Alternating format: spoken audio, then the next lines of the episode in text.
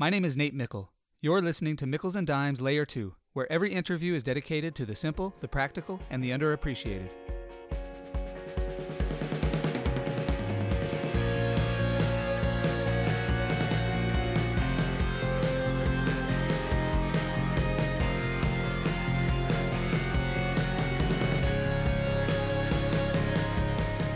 Todd Rogers is a professor of public policy at the Harvard Kennedy School of Government. His work supports student success and attendance, strengthens democracy, and improves communication. Todd earned an undergraduate degree in religion and psychology from Williams College, a master's degree in social psychology from Harvard, and a PhD in organizational behavior from Harvard. I hope you enjoy learning from Todd Rogers again, because I certainly did. Todd, it's great to catch up again today.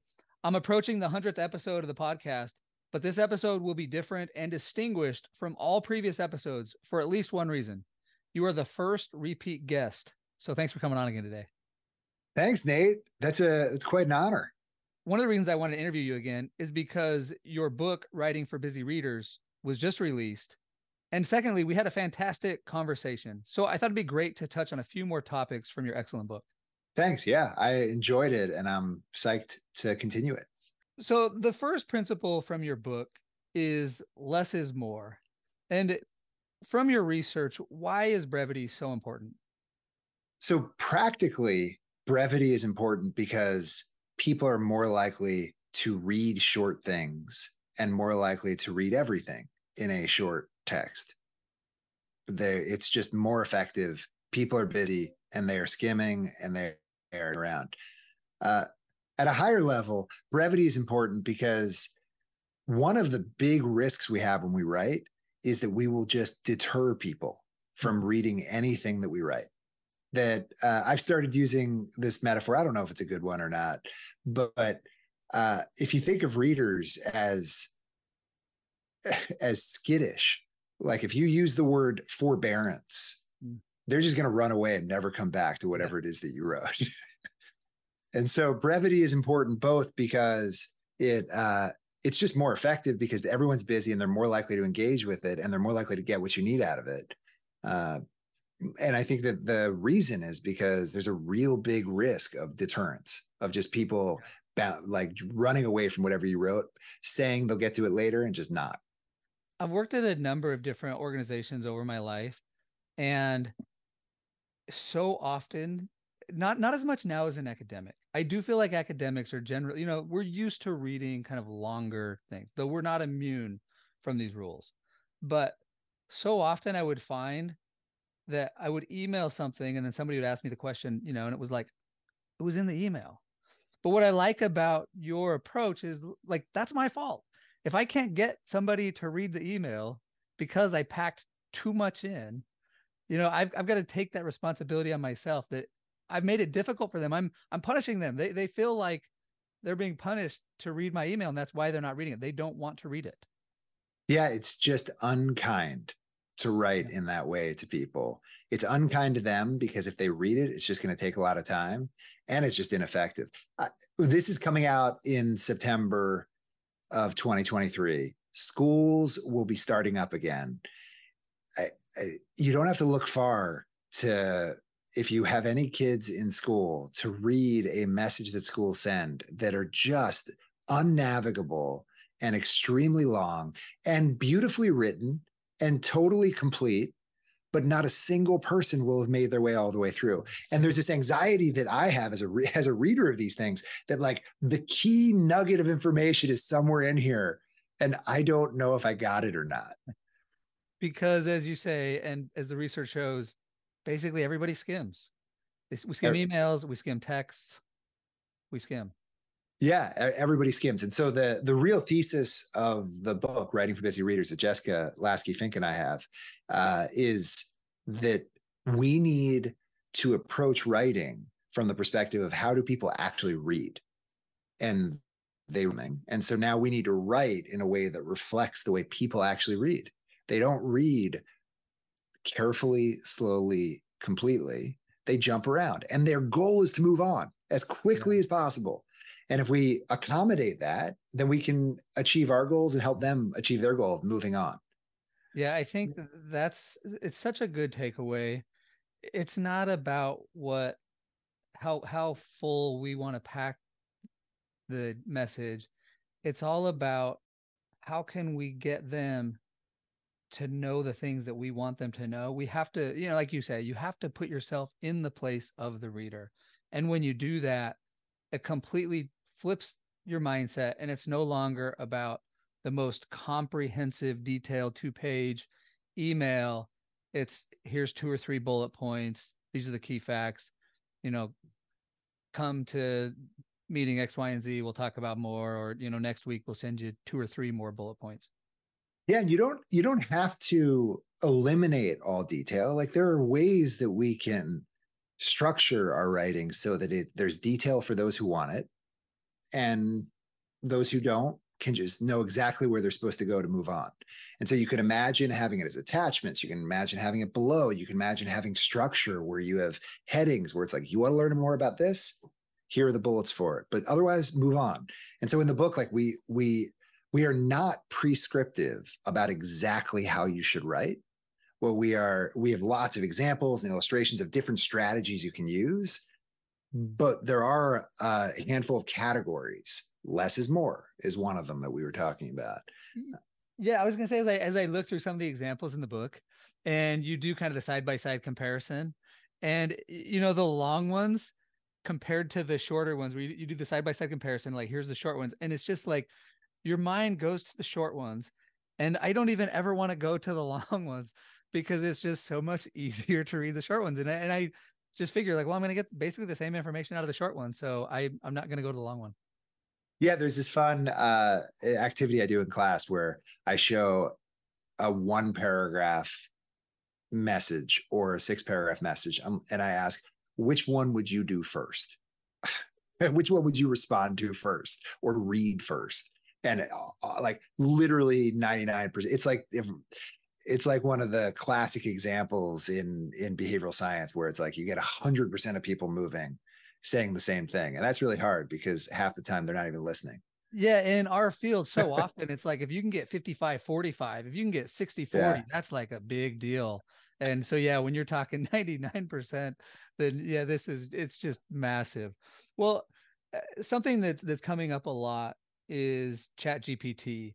And in, in your view, is this going to help people be more effective communicators? Like the advent of AI, how do you see this impacting us? And and is this going to be a net benefit in terms of um, communicating through writing? Jessica and i were talking about it last week where our book we finished our book a month after chat gpt was released wow. And so only in the very end we have a paragraph where we where we talk about it but that it's this memorable moment because i really do and i don't know where you are on this but i i think that that basically the advent and release of an accessible easy to use generative ai is it's going to be a moment that we remember yeah. uh with the transition period. Uh it's an incredible tool but there are a couple of things that it, it doesn't replace humans in writing so there's a couple of things that our sidekick generative AI is not going to be able to do for us when it comes to writing. It doesn't know our goals. We write with a purpose, we have some objective. We know what that is. It's not it's not possible for uh, the the tool that supports us to know our goals. Yeah. We know our readers, right? Like you and I have norms of how we communicate, and it un, unless it has complete you know like omniscience about the the way we talk to each other and the way we write they're in different norms like how how you and i communicate and the context. Uh, we have taste which is some like in addition to effectiveness we also just have a style that we like to put forward. So we have goals. We know our readers and the context of what we're communicating about. Uh, and we have taste for how we'd like to be seen and i think that like it is really important. Like generative AI is going to be a tool that supports us in writing, but we still have to know what we're trying to achieve. We have to have clarity of what our goals are and reflect the context that we really like very individual idiosyncratic context that you and I communicate in one way and you know you and another guest communicate another way. I've been using ChatGPT to give me ideas for podcast titles. And so I'll what I'll do is I'll write a summary of an episode, I'll upload to ChatGPT and I'll say, give me 15 titles. And you know, five to 10 of them are just they're they're so good. The alliteration and the double meanings, like it's it's it does a fantastic job of being create what create quote unquote creative but of course so often it completely misses the boat because it doesn't understand obviously what my goals are and what i'm trying to get across. Can i can i um throw out to your listeners if anyone is interested uh i created an a large language model trained on the principles of writing for busy readers. And so what it, it's on our website where you can paste your email and a draft and then it rewrites it according to the principles. Basically, it rewrites it so it's easy for a skimmer to get the key information quickly. And it's I love it, but but I love it as a teaching tool for myself. Like I I wrote the book on this stuff, yeah, and I still paste my messages in. And like I never thought I, that's right. I didn't realize those two ideas should be next to each other, and there should be a bullet point on. There should be set whatever. So um, if you go to the website, uh, and you sign up, you can get access to it. It's uh, yeah, I, I love it. Oh, it's um uh, www.writingforbusyreaders.com. So the book is Writing for Busy Readers. It's writingforbusyreaders.com. I just, I just love it. I, I actually wish that you and I, maybe at the end of this, I'll, we'll, I'll, we'll share screen and I'll show you. It's just oh, like, it's incredible because it, it, it's a teaching tool. I don't think you need to run all your messages through it. You just need to do it a couple times. You're like, oh yeah, that makes sense. That that's so much easier to read. Fantastic. So I can't remember if I told you, I did my dissertation on why we're prone to why I believe we're prone to underestimate AI. And so this was back in 2000, you know, I started in 2016, 2017.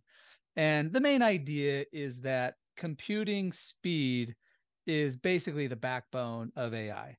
The faster it gets, the more computation it can do, the, the better AI is going to get. Well, computing speed progresses and has progressed for the last about 50 years at an exponential rate. And what do we know about humans and exponents? We're really bad at estimating exponential growth rates, which means there's a there's a decent probability that AI will just keep surprising us. And uh, so, one, I was going to say, don't worry that you only dedicated a paragraph to AI in your book because for your next book, there's going to be some amazing new AI that you'll be able to write about, and and then some new amazing AI will come out right after you publish that next book. Uh, but secondly, this is so cool to think about, and you have this idea about how to communicate effectively. So let's train an AI on that idea, and now we have a specialized AI just for that idea. I mean, this is this is like opening up lots of avenues in my brain for ways that AI can help us.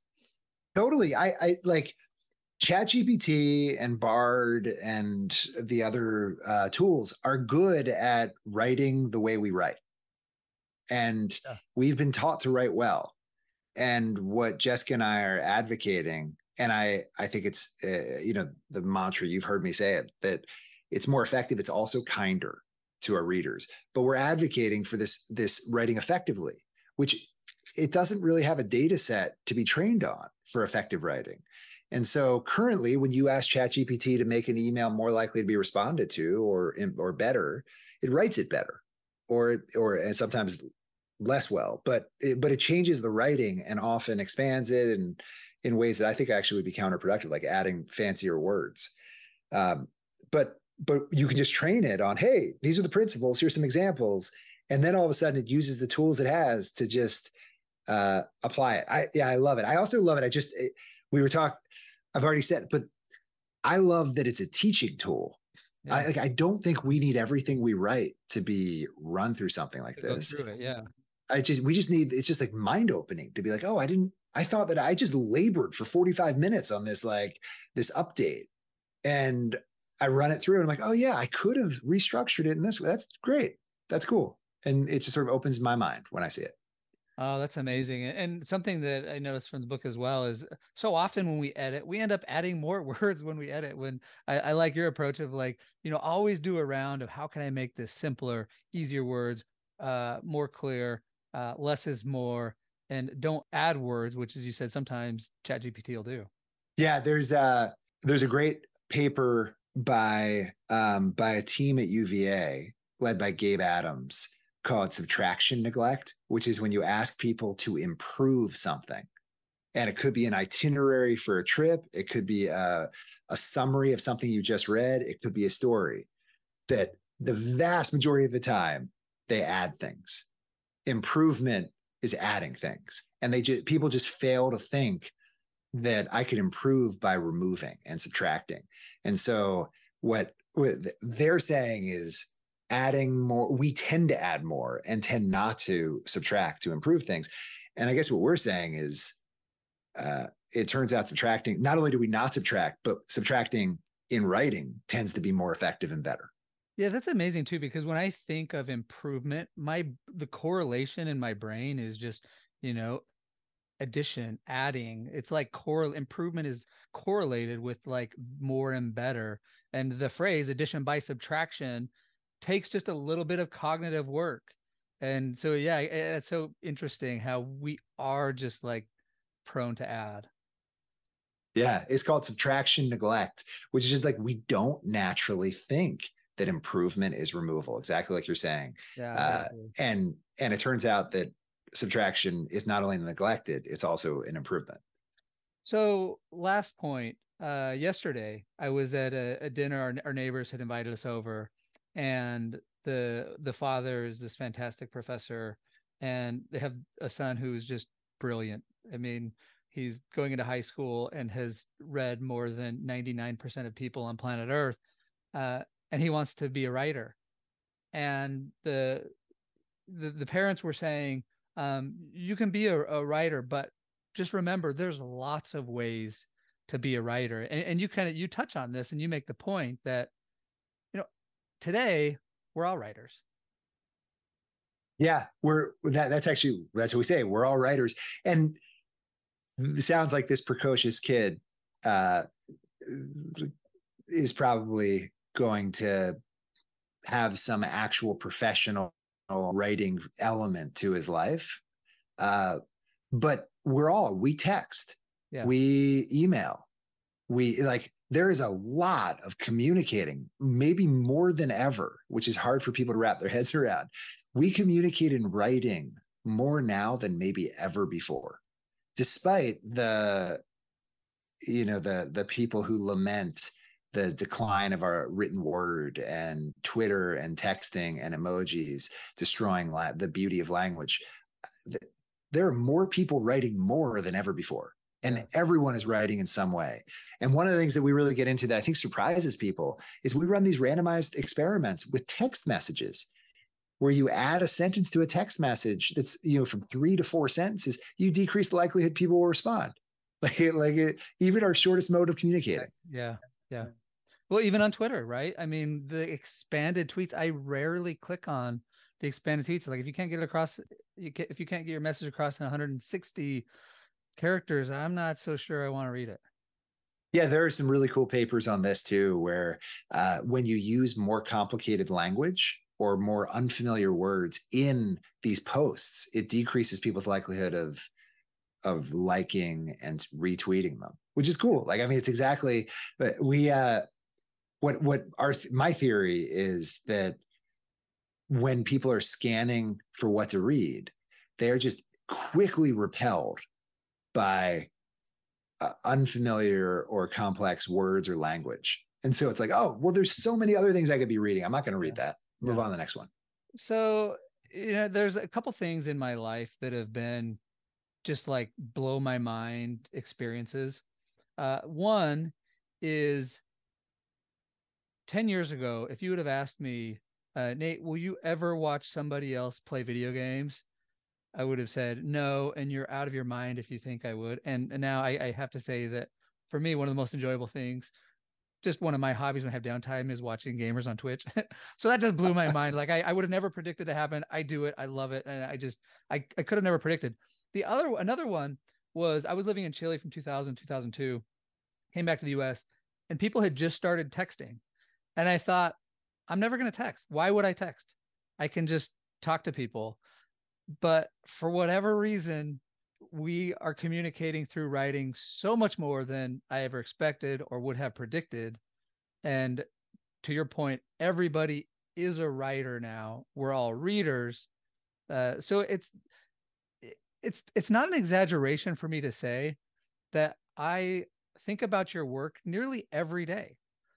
Because as I'm writing, I'm now always thinking like, have I made this easy on the reader? And so I just I love the the work you're doing, the message of your book, and and the topic of this episode. Thanks, Nate. Yeah, I I I love the topic. I think it's it's um incredibly easy to apply and useful and kind for our readers. I also love being on this podcast as the the second as the first recurring guest and also on it I learned that you wrote a dissertation on artificial intelligence almost a decade ago. Uh, you're you're really at the bleeding edge of of this. I, I want to interview you as soon as we're off. Awesome. I would love to do it. All credit to my dissertation chair, Brian Bonner, and Ray Kurzweil, where I got a lot of my ideas. So, uh, anyway, Todd, so great to connect again. I always love chatting with you every chance I had. So, when the opportunity came up to interview you again, there was no hesitation. So, uh, just really appreciate you sharing your time and your lessons with me again today.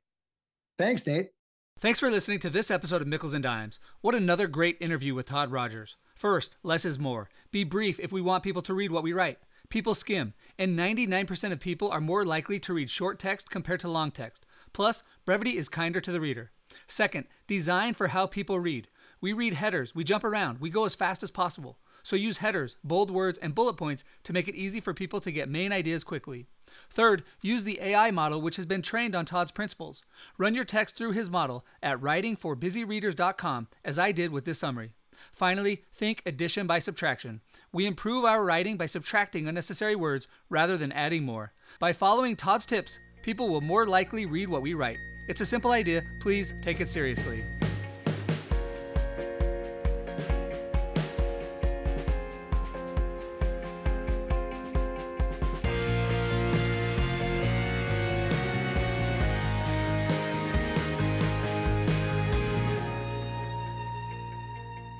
Nate Mickle here with three requests and one suggestion. First, if you would like a quick summary of these lessons delivered to your inbox, sign up for Nate's Notes at natemickle.com. Second, if you enjoyed this episode, please share it with others. Third, if you'd give this podcast a five star review on Apple iTunes, I would really appreciate it. And now a suggestion. If you're like me and want to remember all of the lessons shared in previous episodes, visit the list of lessons page on my website, natemickle.com, to see all of the lessons that previous guests have shared. Thanks for your support.